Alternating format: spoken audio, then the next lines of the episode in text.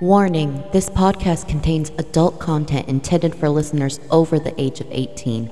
This may include swearing, sex, crime, and violence. Listener discretion is advised. Hello, out there, you dirty little girls and boys, ladies and gentlethems, and welcome to Witches and Switches, a smutty book review podcast, hosted by Mommy Zombie and yours truly, Moon Magic Mama. Join us weekly as we delve into the little known genre of erotic paranormal romance. We're talking panty dropping werewolves, vampires who suck more than blood, and demons who will have you saying, Yes, Daddy. If they're hot and non human, we've read it, and we can't wait to share our thoughts with you. So pop on some headphones, grab an ice cold beverage, and get ready, because it's gonna get spicy up in here.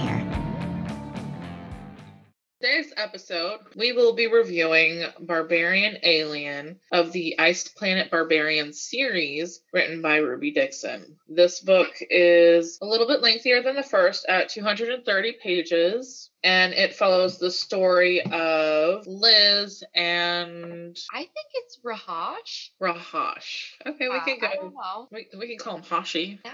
that sounds easier. Yeah. Um, So we're, we're following Liz and Raahosh, and the story takes place at the point where in the second book all the other girls are getting their cooties yes. So we went through in the first book where Georgie took the cootie, and then everybody else did, and everything was great. So and we ended at the rescue when they finally got over the cootie sickness yeah. So in the in our second book, we jump backwards to the first time they come to the cargo hold with all of Vektal's men, and they wake up the pod girls. mm-hmm. and they're kind of trying to get them assimilated and hey sorry guys surprise. Uh, we were abducted like a month ago by these scary green aliens and their henchmen the basketball heads. We crash landed on this ice planet. These tall blue guys yeah they're cool. Um this is this is it now we've got to take a parasite to live here uh, or die you Yeah, literally pretty much. or maybe the the kidnappers will come back and sell us like cattle at some intergalactic market Right. Like I said, we started at Liz's point of view, which is one of the more strong female roles in the series. right And she immediately sees Raahosh and she is interested in him, noticing his features. So, you know, just based on context clues, you know that he's going to be the romantic interest. right So, there's no mystery really there. It's straightforward, which is good, especially with a story this short. You don't want to waste time on details that don't matter. Right, exactly. So so we're kind of getting the sense that Raahosh is digging Liz because his cootie is saying, Hey, this is the one, but she hasn't gotten there yet. She she hasn't gotten the cootie. And Right. she's Mm. she's like not sure how she feels about these alien dudes. Right. And she she's not aware that Raahosh has taken the language dump and he understands what she's saying. So she does tend to be pretty vicious with her words with, without her knowing that he understands. Yeah, she's like, Oh, he's the scary one because Raahosh isn't, you know, he isn't pretty boy Vektal. Right. He's described with having some facial scarring and a broken horn. I believe it was from his father or an accident with his father. Yes, they were they were hunting for cooties. Right. And so he was injured, but they said that despite that, he's still very tall. He's got a good body, like the strongest and the tallest of the the. tallest of them.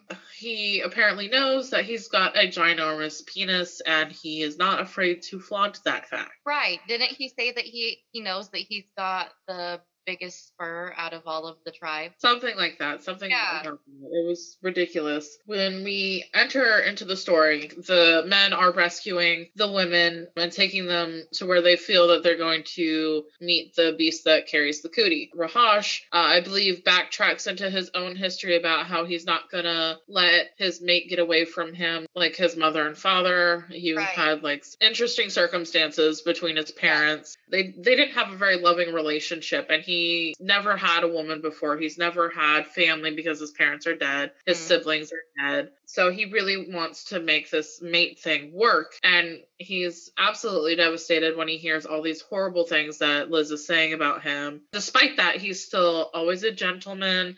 He's taking care of her. He does save her life because she was going to choose not to. Liz was not going to take the cootie. Yeah, and he kind of forced the cootie into her. And then when she passed out, he took her and ran, essentially. Yeah, he's like, okay, And- it's time and to it's dip. It's definitely another hostage situation. I think we maybe should address. I, I don't think there are as, as many triggers in this this book. No, I, I wouldn't say so, but it's um I would say kind of kidnapper with the best intent. Right. And there is kind of like some dub con going on. Maybe maybe some blurred lines, especially con- the consent lines aren't very clear in like their first. That that is a running theme with this series, I believe. yeah, I, because I think the that that's, the author's spicy Yeah. little kink whole- throw. The whole story has got the whole captor caveman. As I agree with why he did it, I don't think the the way he did it was the best, but we were mentioning it is the best intentions. And eventually they learn how to be friends and she basically it's like a story of how they get to know each other before she decides whether or not she's going to resonate with him. She was very firm that she didn't want to be forced into anything and he respected her. So we have that the whole aspect of making sure that the women are protected and cared for. There was even a point in the story where there was a trial on Right. Raahosh for kidnapping Liz. Yes, the, the tribe was pissed. They were they were not for it. Back to um Raahosh spiriting Liz away to his secret, only he knows where it's at cave. She wakes up there and she's like, the fuck? Yeah. And I do believe she woke up naked and clean as well. yes, she did. And he cleaned her like a perfect gentleman, even though he did search for her third nipple. Can't forget the third nipple. Right, right. And she, this whole time, she doesn't think that Raahosh understands her. So she's just shit talking like nobody's business. Yeah, agreed. She she's definitely not saying the kindest things and she definitely treats him like like a stereotypical person would speaking to a foreigner. Slowly, like they're stupid and they can't Exactly. comprehend. And he's just sitting there like, You bitch. Yeah. Shut up. Right? I'm trying to save you. and she she's very assertive. She's very Like I Mm. would say like independent woman. She's got like the don't need no man mentality. Yes, and she has experience, you know, with survival skills. She just really needed to be feeling better to really get back on her feet because in the story, she is very good with archery. Yes. There comes to a point where she finally convinces Raahosh to allow her to Build hunt weapons. him. Mm-hmm. Yeah, it took her basically trying to sneak out, but really Raahosh knew the whole time, and he was just amused. He was he he thinks that her like battering him and and belittling him is just weird human mating rituals. Yes, he's he's got like this whole thing. He's like, is this part of the mating rituals? yeah. Then he does things back to her. Like uh there's a, a part where he's like, Nope. Yeah. Oh, I love that so part. It was so funny. And she's And like, "What? "Is You're telling me no?" But she does have that whole like like mixed signals thing going on too. Yeah. because she- don't touch me here, don't lick me there, and he's licking her, and he's no means yes in your language. Okay, info Yeah. assimilated. Yes. Yeah, she she definitely does throw out some some mixed signals and it's because she's just assuming he can't understand her and Raahosh for whatever reason has decided not to clue her in right off the bat that he did understand her. There's quite a ways where they are learning to communicate with each other Right. outwards and they're they're speaking through actions i think that really make their sort of i don't it's interesting for me because most stories like your characters aren't unable to communicate verbally Right, and you don't often run into the whole where a guy will hold his tongue long enough to kind of understand what's going on, especially with a temper like his. He does have a very fiery temper, and I think it's really important when she finally understands that he understands. She blows up. She's like, "Why didn't you tell me? Oh my god, I was such a horrible person. Bitch, you're only embarrassed because you got caught." exactly exactly she doesn't feel bad about like being a dick just that He she didn't tell her. Yeah, exactly. I like Liz. Personally, I think that she's feisty. She's funny. Just some of the things she says, it, it really made me laugh through this. And She had a real character. It, it didn't feel like the run of the mill, like damsel in distress. She was a believable character. You can imagine a real woman behind the character. yeah, yeah, and it's definitely I personally found her a little abrasive. She wasn't like my favorite. I do understand the behavior behind the abrasiveness. Right. She she didn't ask to be here. She quickly realizes that Raahosh isn't her enemy and he really does just want what's best for her. The, cooties decided that they're stuck together. And and after they've been together for a while, they find that they are very similar, like especially when they are found after a while of being in the caves alone. They're escorted pretty much at gunpoint back to the ancestral home where they're put on trial. When they finally are caught, you know, you've become my best friend. We're so similar. She's- Oh, and she's pregnant by now. Yes, yes. Uh, she's examined by the medicine woman of the tribe, is able to be told that she's pregnant along with the other of her friends that were resonated with the other aliens. Yeah, I think it's Liz, Georgie. I can't remember And other Kira- other girls. Kira wasn't. No, Kira hadn't resonated. Um, it was a couple of the ones that were. Uh, I think it was some of the pod girls. yeah, the pod girls. I was gonna call them tube babies, but But yeah, the, the girls that were lucky enough to stay in the wall. I don't know. Do you think that they were lucky to be in the wall the whole time or I think that there's a level of trauma that they were kept from. You know, they didn't have to witness the rapings and right? the abuse and the really terrible living conditions. They woke up after all of that. So, Fairly clean. Yeah, fairly clean. It's definitely like a perspective thing. Like, yes, it's a horrible situation, but it wasn't as horrible as the girls who were the extras. Right, exactly. So I don't know, but then the extra girls kind of had more time to come to terms with it- yeah. So it, it's really a catch twenty two. I don't know. Well, that's what I'm saying. It's like about the perspective. When you are looking at the girls that were in the pods, they don't have that that information. Everything is new and fresh. Right.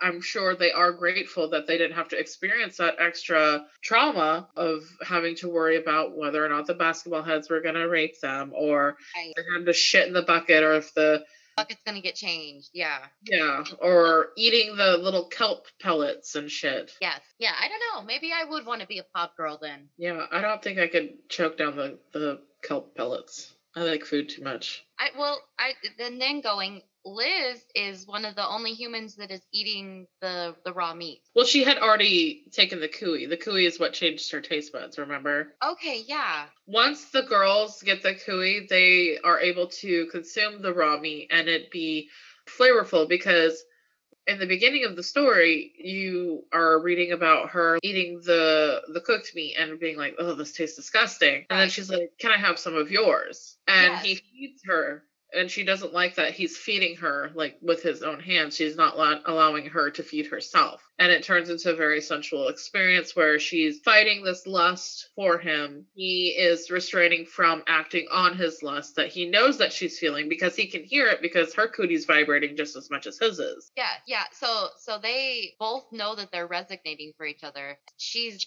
shutting it down like nope nope that's not going to happen and he's respecting that the cootie is making them extremely horny and Yeah, I mean, this chick's going out of the cave to like masturbate like five times a day. yeah Like, could you imagine? Like, I don't even have time for that. I mean, if I was stuck in a cave, I guess I would, but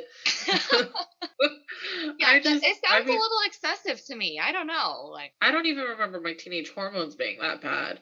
no Because their senses are heightened and the khui makes sexual juices taste like the most decadent thing that could ever be. The in gods. your- Yeah, seriously.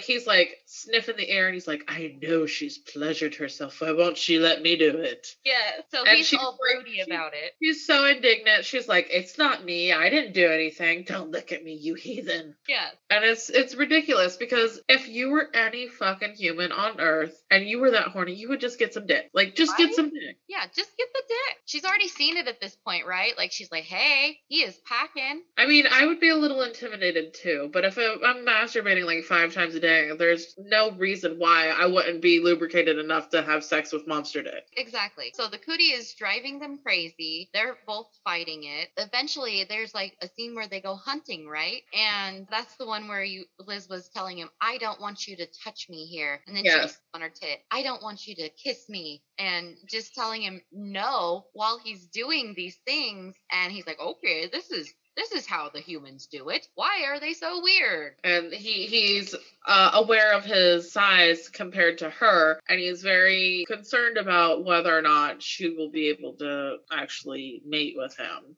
Right. Yes. He's like, of all the the things that my khui could have picked, they picked this pale, frail, sickly human woman. Flat face Yes, flat face. Where are her ridges? Like Yeah. beloved ruffles. he's so concerned with her looks and i think it's really humorous because she's like he's terrifying and he's like she's kind of ugly what's going on with this thing Yeah. And and then, you know, once the cootie takes over, they're like, well, maybe I kind of like it.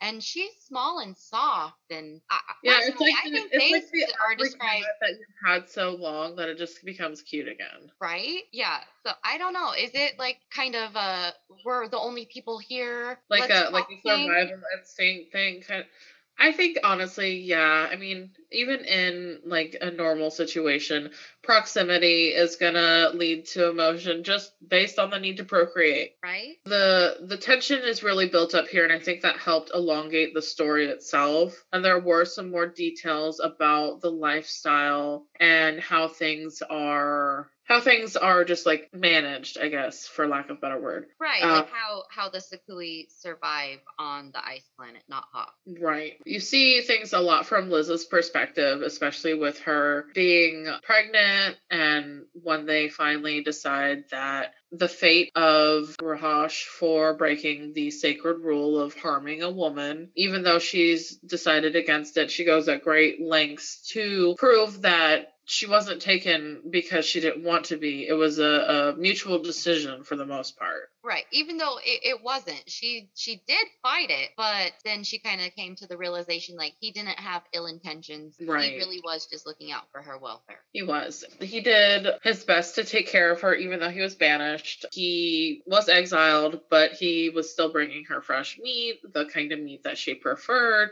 talking to the tribe, being like, This is for her, this is how I provide. And she decided to start pulling some bullshit because she seems to be really good at being a pain in the ass. All right. This girl She's- is a bona fide pain in the butt. So she starts pissing off everybody. She's pissing off Vektal. She's causing problems with people, getting everybody in the tribe mad at each other, and just causing all sorts of shit. Finally, Vektal's like, "That's it. You're in trouble now." and Yeah, but they actually got like a suitable punishment, like one that actually benefited both the tribe and them. So it wasn't exactly a punishment. Yeah, it, it was Vektal trying to like, hey, I've got to look tough in front of all the other guys, or they're not gonna listen to me. So let's just pretend that you guys aren't, you, you guys are in trouble, okay? With the women being sparse and being the bringers of life, essentially, Right. they are sacred. However, because they want to show that she's being punished, Liz is being punished, they have decided to allow her to hunt. So basically, Vektal knew that both Liz and Raahosh would prefer to be secluded away from everyone. So they spend six out of seven days hunting. When they are at the ancestral home, they are in the hunter's quarters just for one night. So it worked out for them. They're still tied to the community, so she can see her friends, but they're also expected to go out and essentially do a job that they love. So I think that was a really happy ending. I think so too. I think it, it worked out probably in a preferable way for all involved. I think if Liz had stayed at the cave the whole time, she would have just made everybody miserable. Yeah, not only because she's a pain in the butt, because she does like have that outsider's kind of embodiment to her. She doesn't want to be the center of gossip. She's very aware of when people are looking at her, when they're talking, and whether or not they are talking about her, she feels like all eyes are on her. Everyone's talking Right. about her and has no privacy, and it makes her feel like a spectacle. Yes, yeah, I agree. And then as far as Raahosh's welfare, he was killing himself out there in exile. He He's the best hunter out of the whole tribe, so the tribe needs him. If he's out there starving himself so he can stand on the edge and just pile up dead meat for Liz, then he's not going to be good for anybody else, and he won't Yeah. do his job. And then he's leaving Liz, his mate, and their Well, no, he was exiled completely. He wasn't expected to participate in the tribe. They knew they were never going to get rid of him, and they were just going to slowly watch him kill himself Yeah. to care for Liz. and and they Vektal didn't want that because they were friends. And he, he knows because he had just resonated with Georgie how intense it is, especially in the first few months of resignation. I resignate. I don't know, resonating. You know what we mean. Yeah. he he knew that was important, and then Georgie was working her magic with her lovely wife skills, trying to sway him to understand and to get tribal council members to rethink their position. They're newly reson- resonated. Yes. They're expecting their first baby. It wasn't good for her, and the they also made a, a really good point that the humans aren't from this planet, so they don't understand the cultural rules and Expectations. expectations yeah and it made him really rethink that it's not just about us we need to include them too on our decisions because it's no different than them being back in that cargo hold being trafficked Exactly. And then I think one of the, the sections that I wanted to talk about was where after Liz and Raahosh had been away and gotten to know each other and she built her weapons up and they've been hunting together and they go back to the tribal home. They meet one of the other hunters, Aehako. He says, What's this? as he holds up my bow. It's a weapon, I tell him, flinging it over my shoulder as we pack our things. I make sure I have it in the quiver full of bone arrows. I use it for hunting. Hunting? His brows draw together. But you're female. You shouldn't be hunting. And then Liz just flies off the handle. She's like, the fuck I can't. Is this like planet chauvinist? And I mean, uh, admit some of her character traits are quite admirable. She stands up for herself and for humans in general. mhm. She But- opens a lot of opportunity for the other women back at the camp as well. Exactly, so that they don't just have to, you know, be barefoot and pregnant. They can have jobs outside of just being homemakers. Right. Um, but I really think it's important to see that Raahosh backs her up in this. He's, yeah, she's she's right. There's she's perfectly capable. Yeah, and I think that now that the men aren't so outnumbered, there's a lot of hope because few of the human females did not resonate with any of the males. So there is hints that it could be based on proximity, getting to know each other.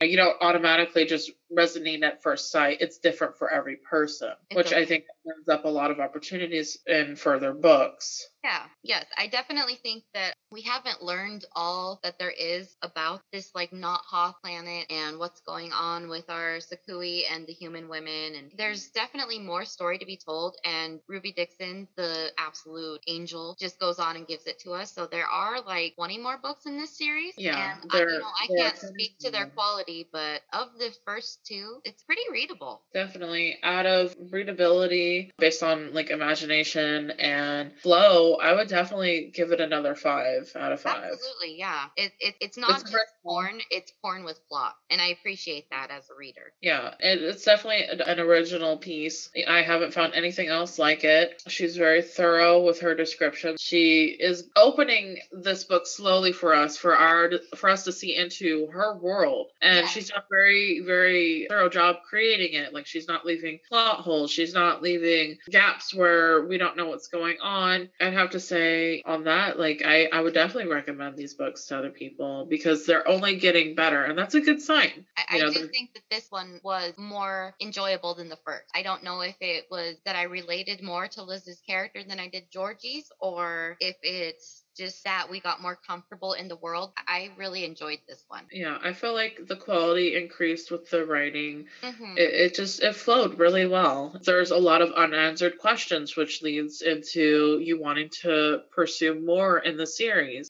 But I do also feel that with the book, it had a good ending. So if you wanted to take a break from the series, Right. it's an appropriate place to stop because the ending is thorough. There's not an open ending. There's not a lot of questions. You could be satisfied at the end of the series. I agree. Or at the if you were just if you were just wanting to dip your toes in and see what all the fuss was about, reading the first two would give you a good grasp of it, but it's not something where you would just feel like, okay, this was awful. I read the first two. Now I can just say I'm done with it. It, it kind of makes you want to read more. I agree. As for our pepper scale, I would say this one's probably like a two, two and a half. It's not as spicy as the first one, in my opinion. No, and I kind of feel like they threw in that doggy style scene to spice it up a little bit more. Yeah, they did mention that. We we didn't talk about that in our last podcast. Oh, we should, we should. So that spur that we mentioned, yes, it, it's it gives you a nice DP, and, and the girls seem to really dig that. The guys seem to really dig it too because they can't do it with their native women because they have tails. Tail, yes, the tail is in the way. It's like They're this. fighting for them. Yeah, it's mind blowing because they never thought about it before. And I'm like thinking, honestly, you could probably get away with it. The tail's not that big of an issue. Right? Yeah, I feel like maybe their men aren't as creative as Earthmen. Maybe that's a good thing. perhaps. They- Yeah, They don't have access to porn, so maybe that's it. exactly. Okay, and they don't know what clits are. Yeah, they think they're a third nipple. So we actually get some correction in this novel, where instead of poor Vektal just continuing to think that this is a third nipple that makes Georgie make all of these fantastic noises, Liz educates Raahosh a bit. She's and like, that's good. Yeah, because absolutely. You never know. With this being available free some places, you never know. Like some teenage boy might pick it up and be like, "Yeah, aliens" or whatever. Right? you know, exactly. And it's a little bit of sex education for him, Yes, yes. Women have a clit, and you should find it but like not abruptly. Warm up to it. with some finesse. yes, tact, please.